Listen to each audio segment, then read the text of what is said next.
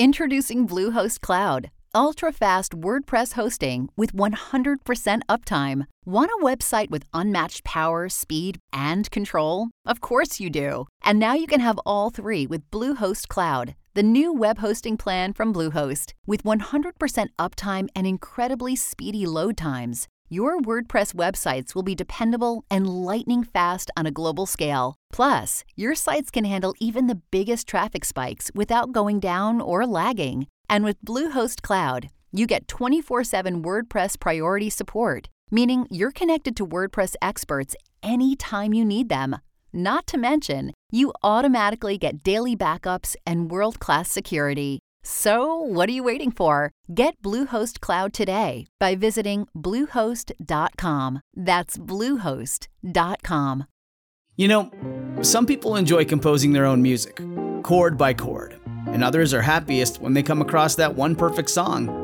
Work is not a lot different than that. Whether you prefer building your own workflow or using a pre made template, with Monday.com, you and the team can work in a way that's comfortable for everyone. Tap the banner to go to Monday.com and build your own amazing workflow or find an awesome template. No judgment.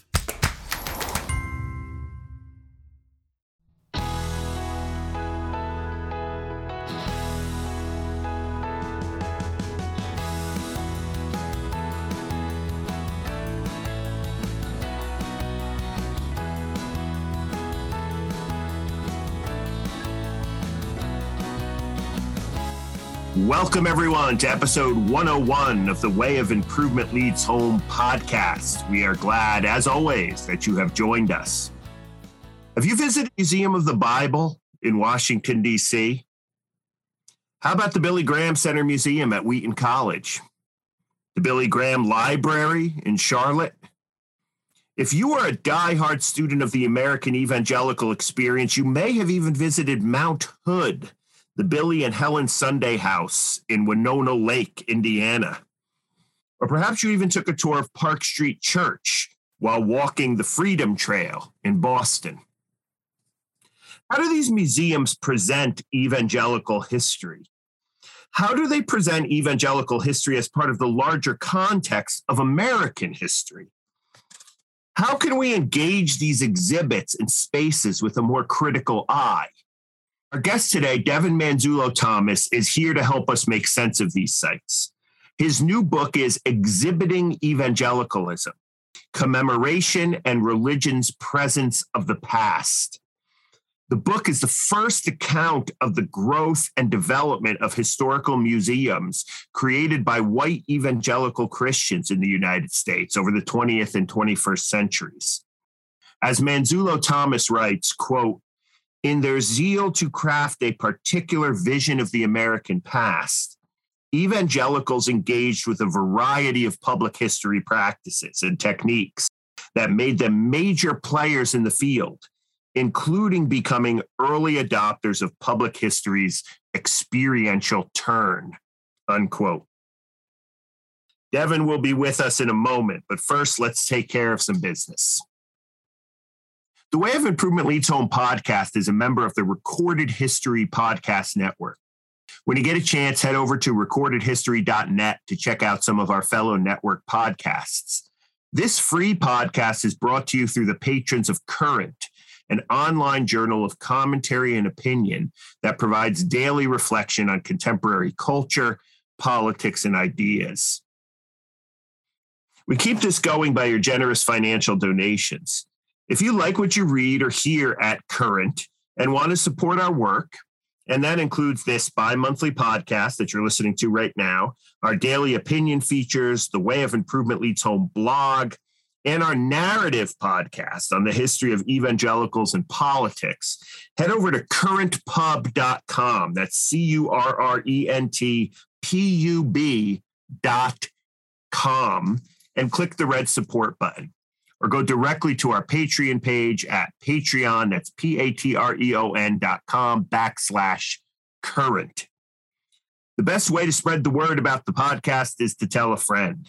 You can follow us at TWOILH podcast on Twitter, or you can follow me on Twitter at John Fea1, or you can follow Current on Twitter at current underscore pub one. We are also on Facebook and Instagram. If you like an episode, give us a share or a retweet. And please, please consider a positive review on Apple Podcasts, iHeartRadio, Stitcher, Podbean, Spotify, or wherever you get your podcasts.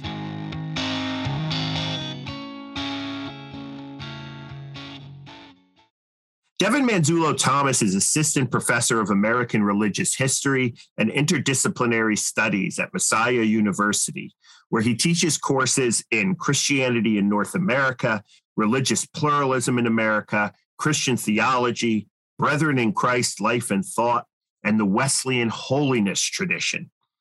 He also teaches in the university honors program and the first year general education program, which focuses on helping students become critical thinkers and engaged writers. Manzullo Thomas also serves as the director of the E. Morris and D. Leon Sider Institute for Anabaptist, Pietist, and Wesleyan Studies at Messiah. In this role, he helps the university community understand and interpret its theological and historical heritage in its founding denomination, the Brethren in Christ Church. He also directs the Messiah University Archives, supervising collections related to Messiah University, the Brethren in Christ Church, and the Ernest L. Boyer Center, a Messiah alumnus and one of the most significant leaders in American education in the 20th century. Devin writes about the intersection of commemoration, memory, and material culture in American Protestantism. His work has appeared in Church History, Fides et Historia, Mennonite Quarterly Review, the Wesley Theological Journal, the Conrad Grebel Review, Brethren in Christ History and Life, and other scholarly and popular publications. Our interview today is based on his latest book, Exhibiting Evangelicalism Commemoration, Conservative Christianity, and Religion's Presence of the Past. That book was published in 2022 with the University of Massachusetts Press.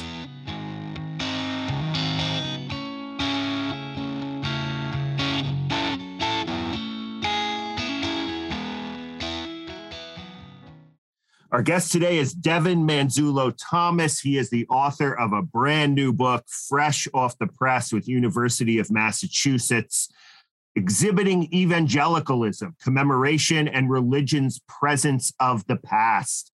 Uh, he's also my colleague at Messiah University. So this is going to be extra fun. Devin, welcome to the podcast. Thanks so much, John. Uh, it is a pleasure to be here. Uh, appreciate you uh, inviting me, and I'm um, looking forward to the conversation. So, you know, I've been kind of talking about, you know, this book with you in the hallways and so forth, you know, for a few years now, ever since you started your dissertation, you know, I was always, you know, every now and then I check in, you know, or we we have a conversation about something.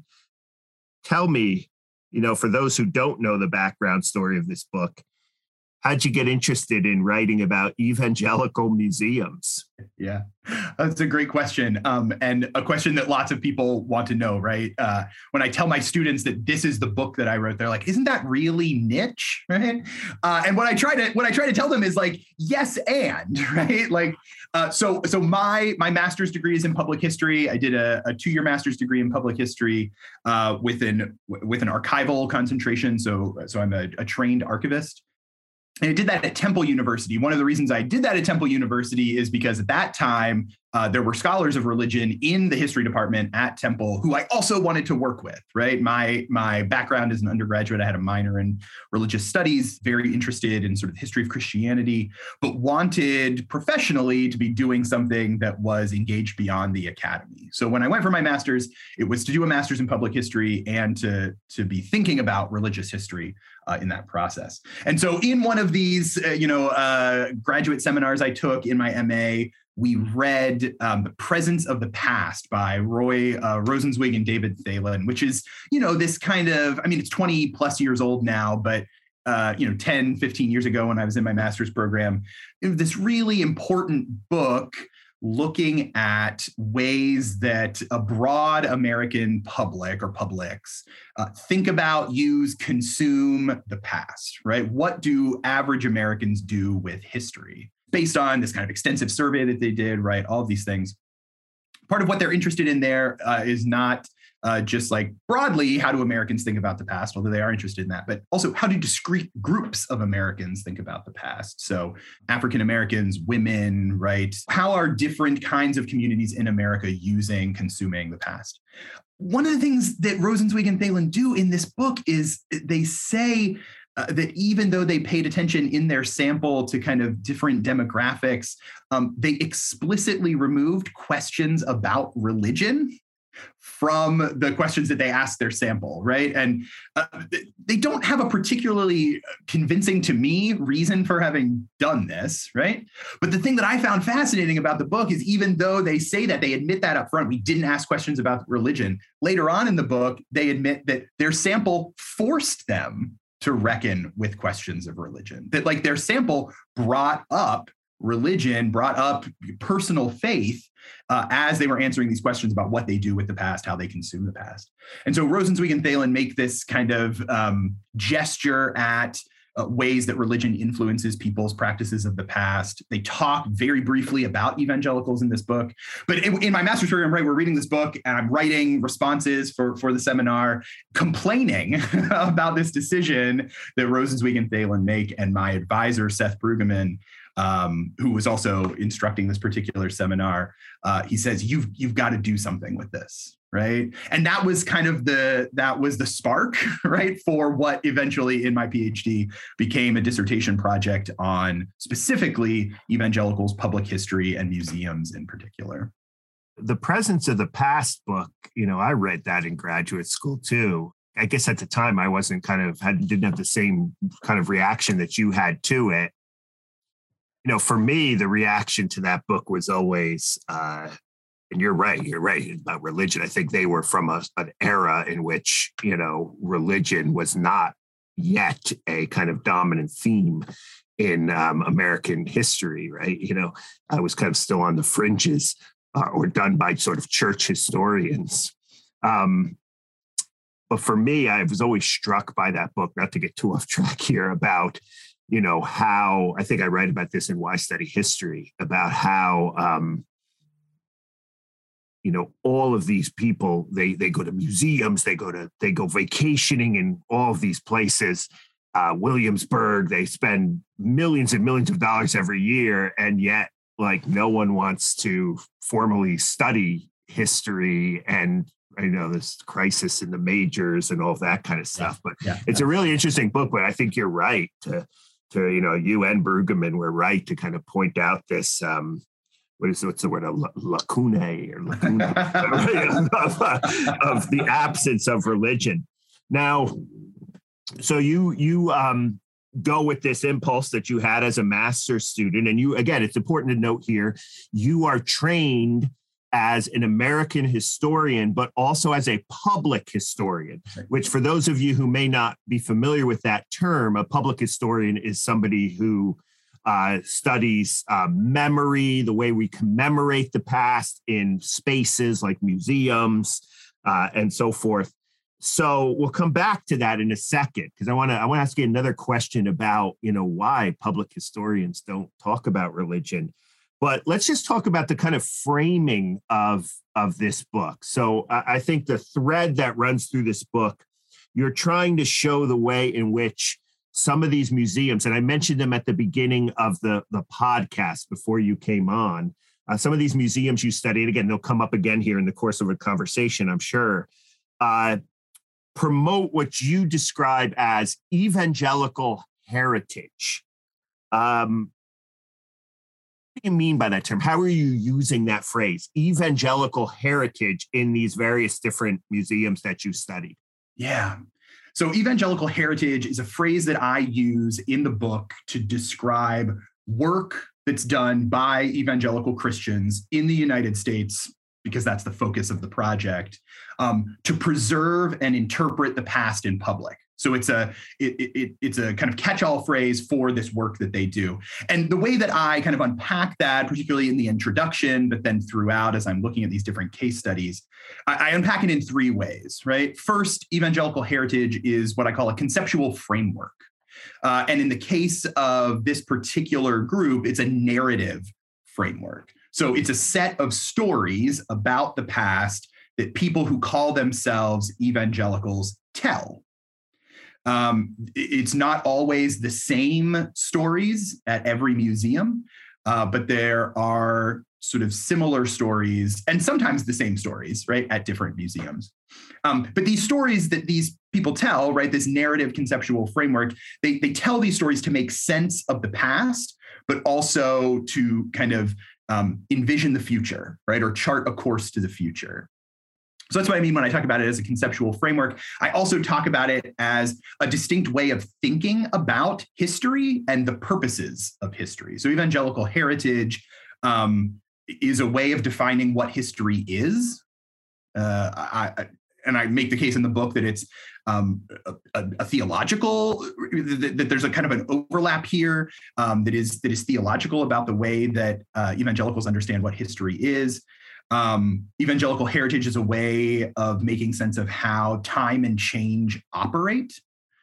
Uh, it's a way of making sense of the sources of knowledge, how we know what we know about the past. Um, but it's also a, a way of um, uh, knowing about why history matters, right? Evangelical heritage, um, as a way of thinking about history and its purposes, uh, focuses a lot on the usefulness of history and what can be done with history. Uh, the third way that I talk about it in the book is as a set of practices, right? So specific things that these actors do in the exhibit hall. Right? Uh, when they are setting up a museum, ways of framing um, what happens in those spaces. Uh, one of the big things that I talk about in the book is that uh, there's an emphasis in evangelical museums on experiencing the past. Uh, one of the things that kept coming up in the archives when I would look at the materials about the creation of these museums is that everyone kept talking about, oh, we don't want this museum to just be a bunch of dusty artifacts with text on it that you kind of passively walk through, right? As if as if there's some museum that only does that, right? Uh, but you know, they talk all the time about we want this to be an experience of the past. We want active engagement. They talk about affect and emotion a lot when putting together these exhibits. Uh, and so, evangelical heritage is that sense of um, the practices that make for experiencing the past uh, in these in these types of, of sites. Is there some uh, just to follow up here? Is there yeah. some difference between you know, I think if you ask any museum today, right, you know, any museum director, evangelical museum or not, right, I think they they would use that language of experiencing the past, right? Is there something unique to the way evangelical heritage does this, or were they doing it before, you know, the interactive museums? Were they breaking ground here? Um, you know, speak to that. Yeah, absolutely. So one of the things, one of the claims that I make in the book uh, is that evangelicals were early adopters of what other scholars, museum studies scholars, scholars of public history have called the experiential turn in American public history, right? This move across the nation at many different types of museums toward a more affective, experiential encounter with the past. Um, a lot of scholarship on this experiential turn has focused on the 1970s. Um, I actually think it's a bit older than that, and you can see some instances of this outside often of history museums, but you can see examples of this beginning in the 1960s. Um, but it certainly comes to the kind of cultural fore in the 1970s. And, and this is a period of time in which uh, evangelical um, curators and kind of museum people are becoming more active, right? And so we see uh, bigger, better funded museums dedicated to interpreting an evangelical past in public in the 1970s, starting in the 1970s. And so I make the case in the book that you know evangelicals were early adopters of this experiential turn. Um, I make that case both from a, a, sort of educational perspective, right? This is a moment when uh, some of the people that are putting these museums together start getting degrees uh, in, you know, they go to museum studies programs, they go to public history programs. Um, but I also make the case in the book uh, that the experiential emphasis emerges out of a particularly evangelical uh, sensibility, right, about what what religion is, right, or, or, sort of what personal faith is. And so um, the the revivalistic impulse that is, I think, deeply uh, embedded in um, evangelicalism, right? This this a call to to warm someone's heart through preaching or through singing, right? Uh, in in the church context, like that is absolutely what motivates these people to avoid dusty artifacts and boring exhibit labels right? Is this this affective uh, kind of experiential religiosity that is part and parcel of evangelicalism in, in america. Yeah that's interesting. As i listened to you talk I, I was thinking you know most of the kind of critique of evangelical media public life tele you know it's like it's like, oh, everyone else is doing. Now we'll have an evangelical version of it, right? You know, we'll have the evangelical GodTube instead of YouTube or the, you know, the the Christian music rather. But in this case, it almost sounds like now again i'm sure i'm sure it'd be difficult to draw connections between like the first experiential you know the experiential people designing the experience of world war ii museum saying oh we need to we need to see what billy graham center is doing or you know i doubt that happens but but you seem to be arguing that you know these were innovators in the field in some ways and it was their their faith their this heart strangely warmed kind of john wesley kind of thing that may have maybe allowed them to I, I don't know stumble upon this or, or I mean, yeah, I think I think part of what it is is you know you get these museum curators that go to say um, Cooperstown, right, or some of these other big graduate programs in public history that are training you know Smithsonian curators too, right? Um, and and what they find there is this emphasis on experiential encounters with the past, you know, I, I, I did some interviews with some of these curators and tried to press them on this, right? What are you what are you learning in your graduate programs? And none of them said it this explicitly, uh, but I do think that there was a kind of um, familiarity, right, between that way of engaging the past and what was happening in the the congregational context that they were familiar with or the worship settings that they were familiar with. I think they probably sensed a resonance between these two ways. So, right, they're not inventing this, right? Like I I, I wouldn't go so far as to say like they're innovators here in the sense that they produce this and other people copy them, right? But they are certainly participating in some of the same networks and the same conversations as a much wider array of, of museum professionals. Yeah, that's helpful. That's a helpful distinction. So, if you know, we sometimes talk about uh, history books as making some kind of historiographical kind of intervention into the literature, right? You, you know, what is the contribution that this your book is making? And um, you know, I think you're one of your most important arguments, or at least one of the most important reasons why we need this book, is because there, and we brought this up earlier in the conversation, there is just hardly any religion uh, that's, you know, where religion is not a major theme in public history, the discipline of public history and museum studies. Why do you think public history and museum studies has neglected religion? You know what's going on here? You know what do you think the issues are um, as to as to why there's been such a gap here yeah. Yeah i mean one important um, distinction that i sometimes make when i'm talking about public history is i make a distinction between the practice of public history and the scholarship on public history. You know, so you've got these practitioners of public history curators exhibit designers educators right? People who are on the ground in the trenches doing this work in museums. And i actually think that those folks get religion in some way or or are or are compelled right? Like rosenzweig and thelen right in their book like are compelled to talk about religion or incorporate it into the exhibits that they, they design the educational work that they do. And there are tons of museums across the country very different sizes and shapes very different forms of of funding right? Public and private that engage religion in their exhibits, right? Engage religion in the interpretive work that they do. I think in my book, I'm primarily critical of scholars of public history, right? The people who are producing scholarship, like Rosenzweig and Thelen, who have really marginalized religion as a category of analysis uh, or as something to pay attention to. You know, I, a point I make in my introduction is, um, you know, the Museum of the Bible garners all of this attention from, you know, mainstream media outlets, NPR, CNN, all these places do coverage of the Museum of the Bible when it opens in 2017.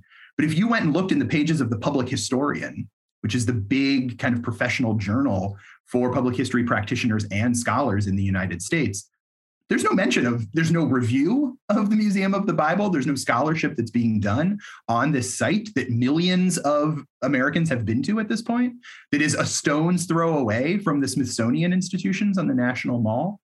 Um, to answer your question, I think one of the reasons that this gets uh, ignored, marginalized, is because I think a lot of public historians, scholars of public history, kind of assume that religion doesn't have kind of potency in American public life. Uh, or at least not the kind of potency that they seem to think um, warrants it as a category of analysis, right? So, so you know, kind of religion, depending on how we would define that, right, actually does show up in the literature on public history, but it's often rendered as metaphor, right? So lots of scholars of public history will talk about sacred ground when they're referring to Civil War battlefields. Or they'll talk about how tourism is, is a pilgrimage, right? And they'll invoke that metaphor. But they're not engaging more deeply or beyond the level of metaphor. Or you see things like Rosenzweig and Thelen, right, where they're like intentionally excluding these questions, um, as if you know it couldn't possibly be something that motivates Americans to engage with the past. Religion couldn't possibly be something like that. Uh, and I, one of the reasons that I, the kind of irony in that, right, is that practitioners of public history absolutely know that religion is a powerful force in American public life, and that's why they have have come to interpret it in their exhibit halls, right? Um, it's also why some practitioners of public history don't want to talk about it because religion can be divisive. Religion can be seen as something that contributes to culture war uh, right? Um, religion, you know, interpreting religion in a museum setting might be confused for proselytizing or trying to convert people to religious faith. And so, you know, there are these reasons why public uh, practitioners, right, public history practitioners might avoid uh, doing, you know, interpreting religion in their sites. But they're very different than the reasons why scholars of public history have seemed to ignore this. And so, part of what I'm trying to do here is get public historians, especially scholars of public history, to pay attention to the great literature on religion and memory that has been produced by religious studies scholars. There's a whole broad field of religion and memory work um, across different kind of religious traditions, right? So I'm talking about evangelicals here. There's a great literature out there being produced by religious studies scholars on Judaism and memory or um, Mormonism and memory. Um, and part of what I really want public history scholars to do, and to a, a, lesser degree, maybe public history practitioners, is pay attention to this literature, right? Read this literature because it's really going to change the way that you think about how religion or how history gets done in public, right? That religion is this huge motivator of why people go to house museums, go to museums, um, read history books, right? It's it's a huge yeah. force here.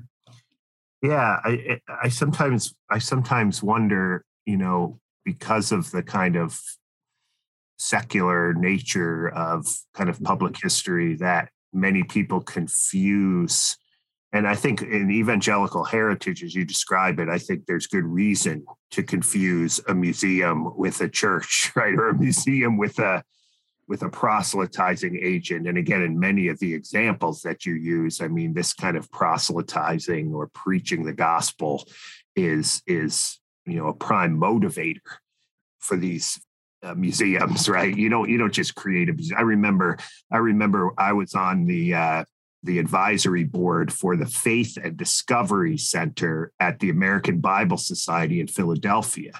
And I got in there for the first two meetings and I was pushing just kind of a straight history, if you could say straight history, right? But but I say let's just tell the story, right? And I quickly left the board because I realized like they didn't need my expertise as a as a historian here. They were going to tell the story the way they wanted, and they were going to end with I, I haven't visited it, visited it yet, but you know maybe they were trying to talk about ending by handing people a copy of the Bible or you know preaching or something. So so for me, you know that's that's one way of doing it. But I I you know I had written a book on the American Bible Society. I'd like to think I know something about it, but they it was clear they were they were wanting to go in a completely different direction. So there are some reasons why um, I think public history might be skeptical of religion as a motivating, you know, force for getting people to come Absolutely. I would argue that, that for, you know, if I take off kind of my objective historian hat for a minute and put on my more subjective public historian hat, like this is one of the reasons why I want scholars and practitioners of public history to read a book like mine, but also to read the literature that's being produced by religious studies scholars, because it does show, right, that there are legitimate reasons to be concerned about this. Some people want this in a museum, right? Some people want to take their friends to the Billy Graham Library to get them converted to Christianity.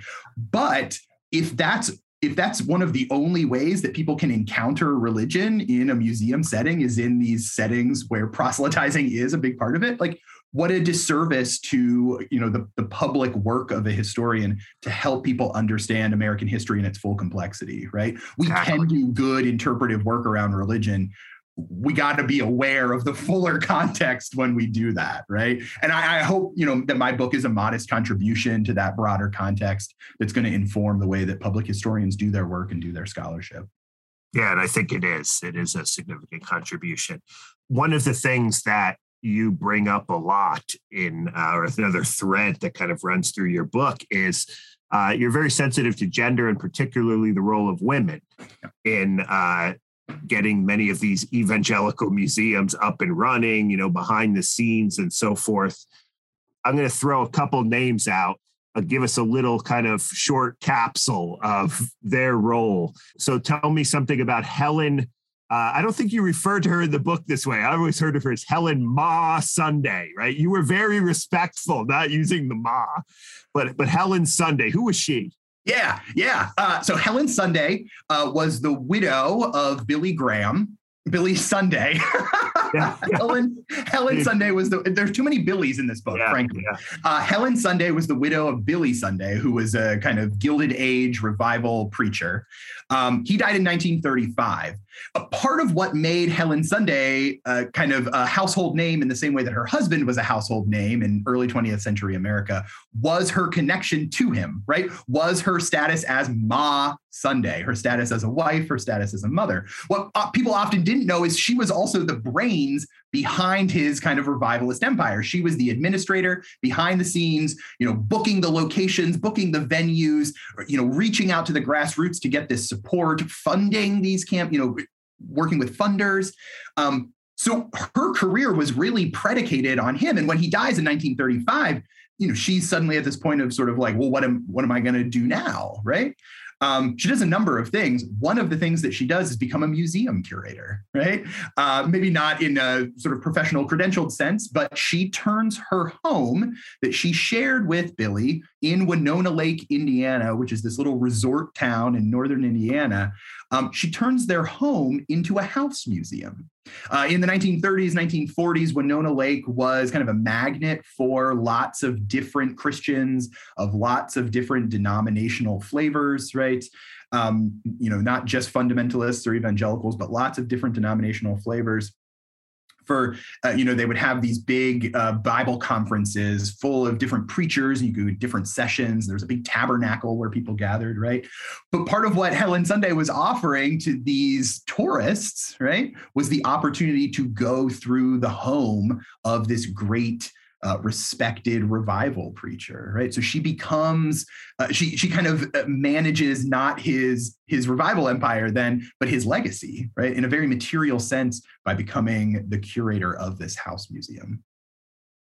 By the way, Winona Lake, Indiana, if you'd ever get a chance to visit that, if you're into this kind of stuff, it's a fascinating place. There's a Christian college there. There's also a museum, a uh, little museum. You got the Sunday house um, you know, it's it's it's William Jennings Bryan used to go through there a lot, and the old it used to be a Chautauqua stop on the Chautauqua circuit. It's really got some interesting history uh, about that. I think there was maybe you ran across this guy. There was a Bob Jones University professor named Mark Sidwell who wrote a PhD dissertation on Winona Lake. Probably you and I are the only ones, apart from Sidwell, who maybe have ever looked at that. that John, I, John, I read it on microfilm yeah, when I was working on this book. Yeah. It's the only time I've ever had to do anything on microfilm was yeah. to read Sidwell's dissertation. I, I uh, one of the first things I ever published uh, was in the Journal of in 1994 was in the Journal of Illinois History. I wrote a piece on Billy Sunday 19 i think it was 1918 chicago crusade about prohibition it was a, like a grad student paper that i that i uh, you know just sort of submitted and you know got it published. But he's a facet i mean that whole sunday story is just fascinating. We could do a whole other podcast on that i'm imagining. Yeah. who was lois ferm? She's she's even more obscure but very but one of important player yeah. one of my favorite kind of historical figures that I got to write about in this in this project. So Lois Ferm uh, was um, a, a, librarian, a teacher. Uh, she was a graduate. Uh, she did her undergraduate work at Houghton College uh, up in New York. Eventually, gets a PhD in uh, I think it's library science and information literacy or something like that um, from the University of Minnesota. She worked with Timothy Smith who is a famous uh, historian of Christianity, right? He was at Minnesota before he went to, I think, Johns Hopkins. Um, but she uh, becomes involved in efforts to uh, commemorate Billy Graham. So uh, her husband, Bob Ferm, was an editor and worked for the Billy Graham Evangelistic Association, you know, from I think 1949 or 1950, uh, you know, throughout the 60s and 70s. And by the 60s, Billy Graham is starting to think about, okay, what's the, you know, where does, um, how do I preserve my legacy, right? Which is, you know, a question that people, someone like Billy Graham would be asking, right, that at that point in his career. Um, so he, he starts to ask these questions, and you know he realizes that oh, Bob's wife, right, has some experience here, right? She's a librarian. She's got some archival training, and so he calls her in and he says, "Hey, help me to brainstorm what I can do with all of the kind of material legacy of my revival crusades, my organization up to this point." So Lois Ferm becomes kind of an architect of what eventually becomes the Billy Graham Center Museum at Wheaton College. Uh, she she starts an oral history program that grows over the decades. You can still go to to the Billy Graham archives at Wheaton and and uh, listen to these oral histories that she produced.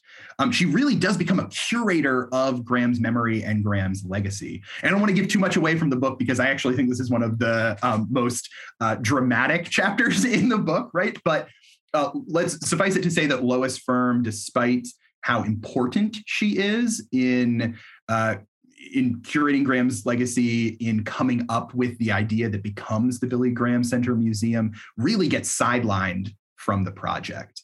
Um, and the, the reasons why she gets sidelined from the project and how it happens um, is it, it, tells us some things about the, the function of evangelical heritage uh, and the way that the, these museums get constructed, right? Yeah. Yeah, it's a fascinating story that I don't think I've I knew nothing about it. The name Ferm, for some reason that name sounded familiar with me. I've run across the name before, but glad you left that as kind of a, a cliffhanger, right? Go buy the book and find out about uh, the fate of this uh, this woman, Lois Ferm. But it, it does make sense that you know, you know, you know American religious history well, right? Women women have always been uh, you know the people going to church. Women have always been uh, the the the people who are making churches go and function. So it makes perfect sense that they would be very active behind these kind of evangelical heritage museums and one of the realities too is that in the history of public history, women have played a huge role in creating museums. So if you read something like Patricia West's book, Domesticating History, which I think came out in the mid 90s, she makes the case that women are central to the origins of house museums in the United States, which, you know, I think still today, but certainly in the early part of the 20th century, were the primary way that millions of Americans were encountering stories of American history, right? Uh, women are crucial to this project. And I, I was fascinated by people like Helen Sunday and Lois Ferm because they enabled me to bring these two discrete subfields, right? Public history and American religious history into conversation with each other in a way that they previously hadn't been. Yeah, absolutely. They're kind of the linchpins, the bridge in some ways. let's unpack this idea of evangelical heritage and how it specifically plays out, right, in some of the museums. So, as you were talking, I just just to refresh my memory, I jotted down the list of the of the museums that you study. Right, we've talked about the Museum of the Bible. You've mentioned the Billy Graham Center at Wheaton College. We haven't said much yet about the Billy Graham Library in Charlotte, uh, which is probably the right the newest. Oh well, Museum of the Bible was newer, right? But it was it was you know, I can't remember the dates. Um, and then you actually have a, a half a chapter on uh, Park Street Church, which is on the Boston uh, Freedom Trail. You know, we've talked about this evangelical heritage in a kind of general, kind of umbrella way. But as I read your book, that idea of evangelical heritage plays out in slightly different ways yeah. in each museum. Now, let's not try to just go boom, boom, boom through every one of them, but maybe you can give us some examples of the kind of nuances that this kind of evangelical heritage takes. Uh, some more overt, perhaps, than in other places, but all still serving these kind of larger ends that you traced at the beginning of the interview. Talk a little bit about, you know, maybe how some of these museums are actually different when it comes to evangelical heritage. So, one of the things I said at the start of the interview, right, is that part of what uh, I call evangelical heritage in this book. Part of that concept is this idea that evangelical heritage is a way of thinking about history and thinking about the purposes of history. One of the claims I make in the book is that the purpose of history for evangelicals is often deeply utilitarian, right? So history has to do something to the people that encounter it. And for evangelicals, that something is conversion. So, for a great many of these museums, the point of encountering history is to become a Christian convert. That if you hear these great stories and you learn about the biographies of these great men, right? And again, it's usually men in these museums, at least the ones that are being interpreted. If you hear these stories, if you read these biographies, if you encounter this stuff, that encounter, that experience is going to lead you to want to become a Christian, to convert to Christianity. Now, that's nuanced at some of these places, right?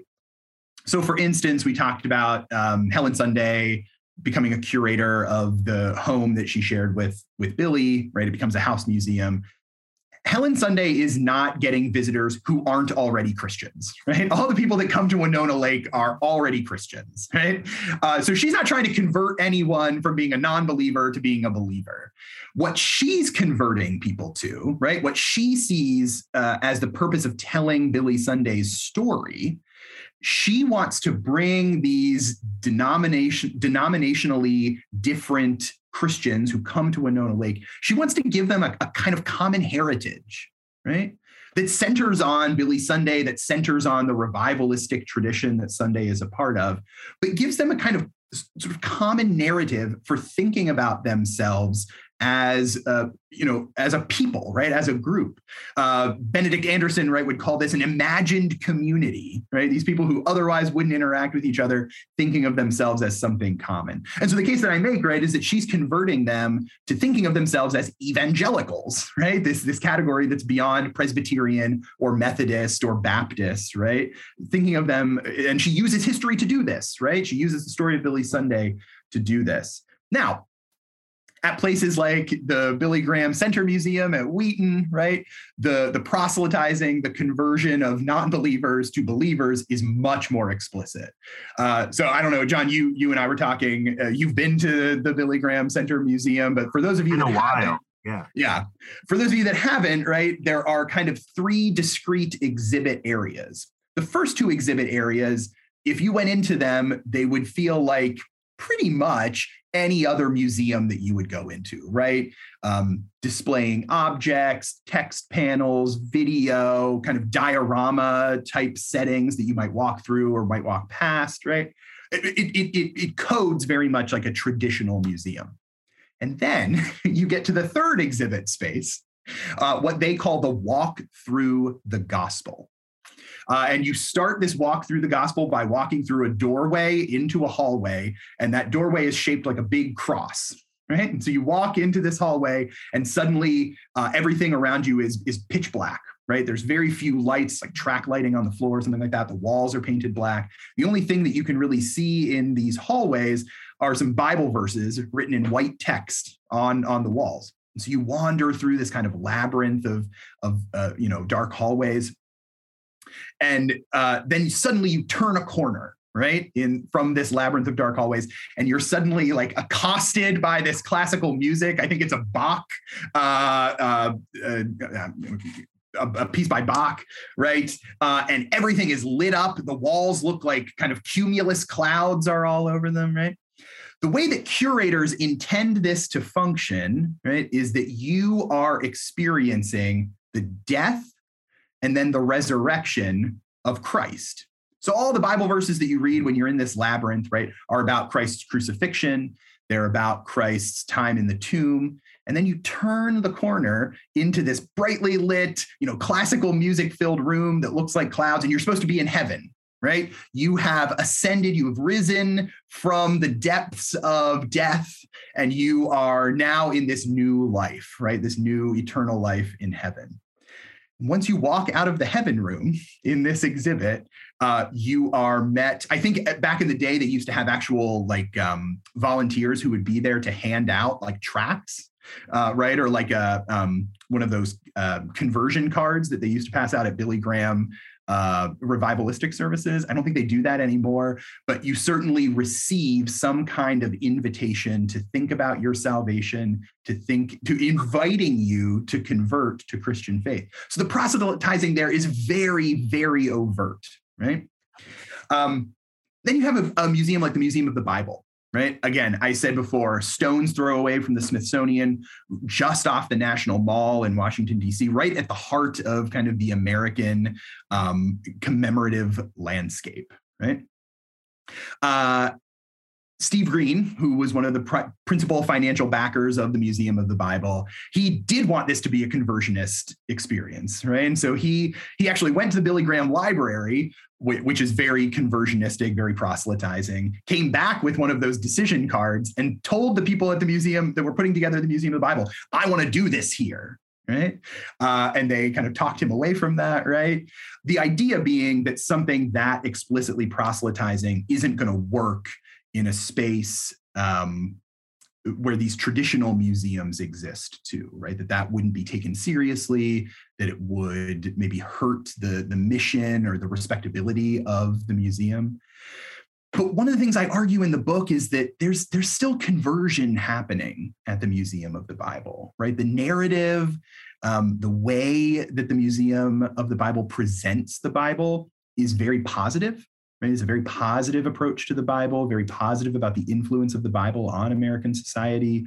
My argument would be that it minimizes maybe ways that the Bible has been used um, quite harmfully throughout American history, say to um, to justify slavery, right? Uh, so it's this very positive treatment of the Bible. It it sort of assumes that visitors will have a, a positive impression or will leave with a positive impression. And so part of the argument that I make in the book is that um, it's maybe not trying to explicitly convert you to Christianity, but is certainly trying to convert you kind of to the righteousness of the Bible and maybe even to the righteousness of like American nationalism, right? That the Bible has been a part of building this nation. The Bible is one of the foundations upon which this nation rests. Uh, so it's a it's still a conversionist enterprise, um, but in a more subtle or um, maybe covert. I think I use the language of of covert conversion uh, in in the final chapter of the book. Yeah, this I think is also the same kind of mentality behind. Uh, again, if we get to Philadelphia, check out uh, it's in the Wells Fargo building there, right across the street from the Jewish uh, the Museum, the, the Liberty, Faith and Liberty Center that the American Bible Society has created. It's very similar. I think they use the Museum of the Bible as their their kind of model for this, right? This kind of subtle kind of conversion to almost a, a kind of Christian view of America, right? Which is very much part of this evangelical heritage that you're that you're referring to. That's really, really helpful. So last question I want to ask you, you know, what would you know, is it possible, I guess, to this is kind of playing off the last question. Is it possible to do a museum on evangelical history? I'm sure it is, right? And not have it be shaped by this kind of conversionist evangelical heritage that you're talking about? I mean, it would almost be it would almost be you'd have to be completely removed from you know you just have to be almost fascinated with evangelical history with no vested interest in you know the theological or spiritual dimensions of it. I guess it's possible but it seems like this evangelical heritage that you're talking about uh, almost inevitably built in with evangelicals building museums about evangelicalism is going to be this this this conversion or this attempt to lead people to Christ or whatever you want to call it. Is are there any museums out there and maybe I'll broaden this question are there museums out there that do evangelical history well or maybe even religion well right period um, if you want to take it as if you want to take it that far, you don't have to. But but I'm just curious, you know, is is this possible? Are there examples out there, you know, that that you think are and again, in some ways, we're putting a kind of moral, we're making this a moral question, right? I think what you're trying to argue is, you know, you're not saying that these museums are bad or good. They're you're just trying to analyze them, right? But I'm just curious about is there a way to do evangelical history without kind of the proselytizing uh, dimensions to them. Yeah. Yeah, no, it's a good it's a good question, John. I think it's a fair question, right? And so I'll I'll answer it in a couple of different ways. The one thing I would say is that um, the so I've referred already to the Billy Graham Center Museum that's at Wheaton College. Um, and I've referred to the fact that the first two exhibits that you walk through there code very much as traditional museum exhibits. And I would say that actually some of the history that gets interpreted in those spaces um, is is pretty pretty decent history, right? I don't agree with every representation or interpretation that's taken. I think there are some things that are missing. Um, it's a very positive evaluation of uh, evangelicalism, um, which wouldn't be surprising, right?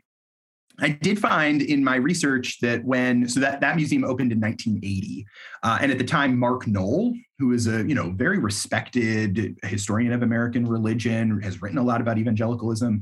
I did um, see in the archives that he um, read some of the exhibit scripts before that exhibit, you know, and offered some advice and some feedback in that process. So part of the case that I'm trying to make here, right, is that in 1980, when this exhibit opened, the literature that was available on the history of evangelicalism for these curators to draw on in creating their exhibit they were doing that right? They were drawing on the literature that existed at the time. They were reflecting the state of kind of american religious history at the time. And it's pretty it's a pretty good interpretation right?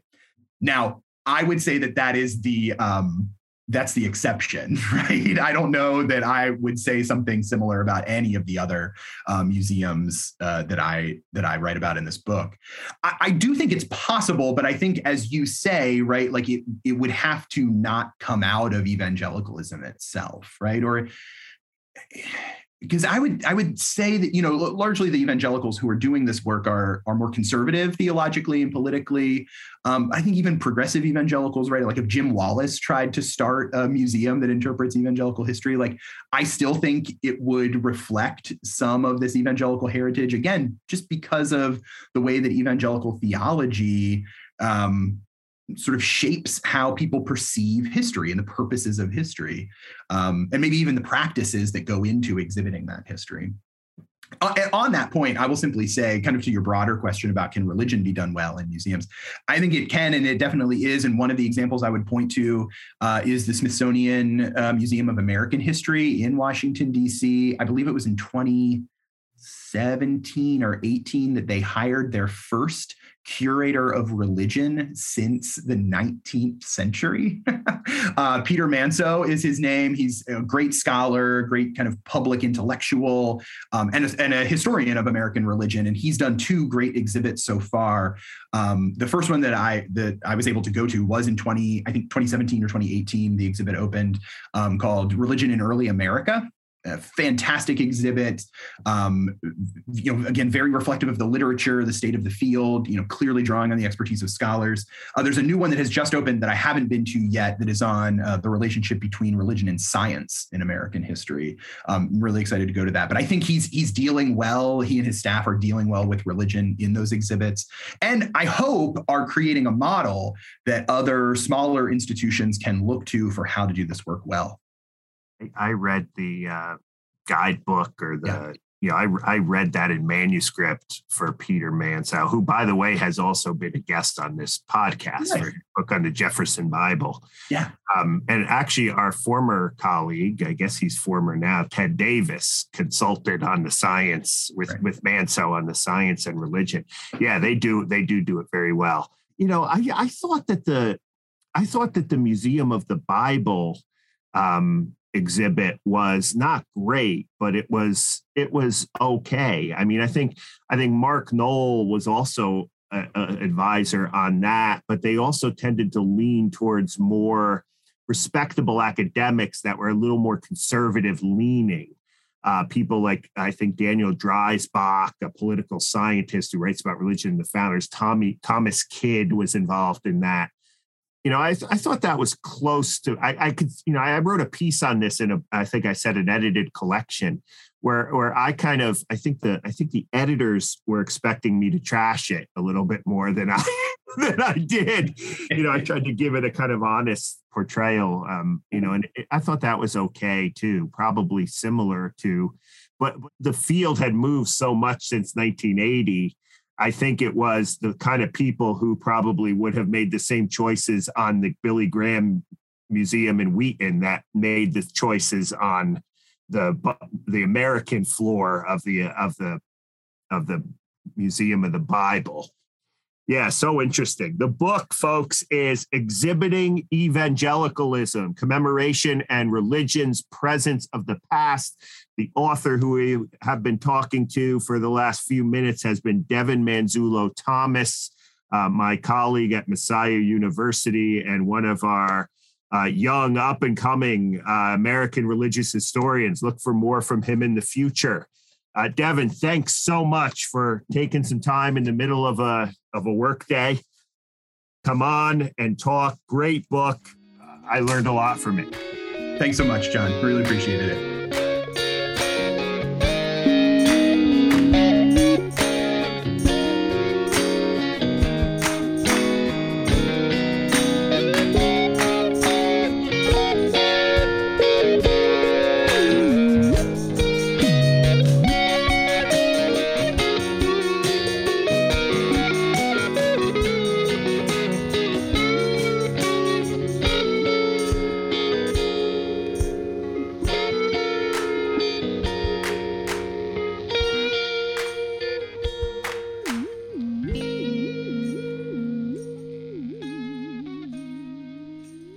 Well, that was definitely a treat. Devin Manzullo Thomas is doing fascinating work on these evangelical museums. And you notice in the last question, you know, I asked him, are there any good evangelical museums? It wasn't really a, a good historical question of me to ask because he is studying these museums as a scholar and he is really interested in the way in which this kind of idea of evangelical heritage draws people into the study of the past. So for him, it's not a good or bad uh, kind of question. I think Devin has his personal views about that as well, but he's he's trying to be a good scholar uh, about this writing in this uh, this this academic but very accessible um, book exhibiting evangelicalism. Again, a lot of interesting. I'd encourage you to try to visit if you're into this stuff to visit some of these museums he writes about. Uh, I thought his his description of the uh, Billy Graham Museum in Wheaton with the with the entering into heaven kind of thing was was fascinating.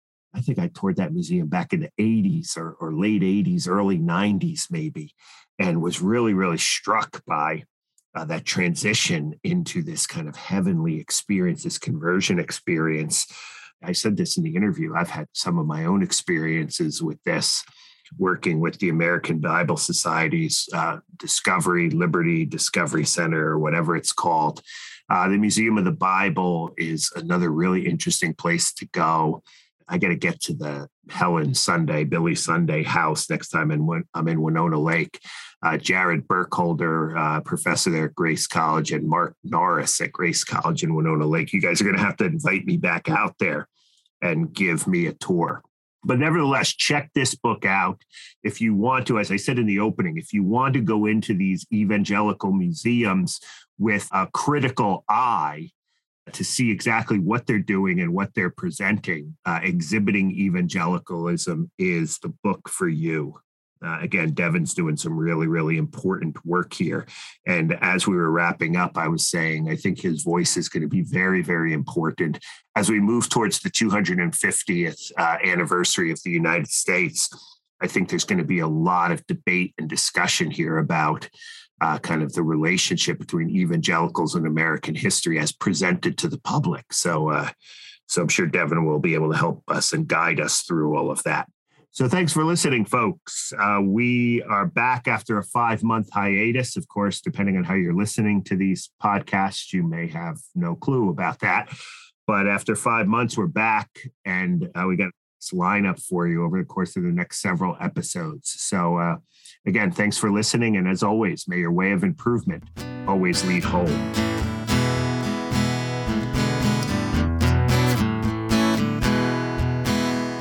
The Way of Improvement podcast is recorded via Zoom. Original music by Overholt. The co founder of the podcast, who is now off doing bigger and better things, is Drew Dyrli Hermeling. Our producer is Casey Lehman out of Nashville, and I, John Fea, am your host.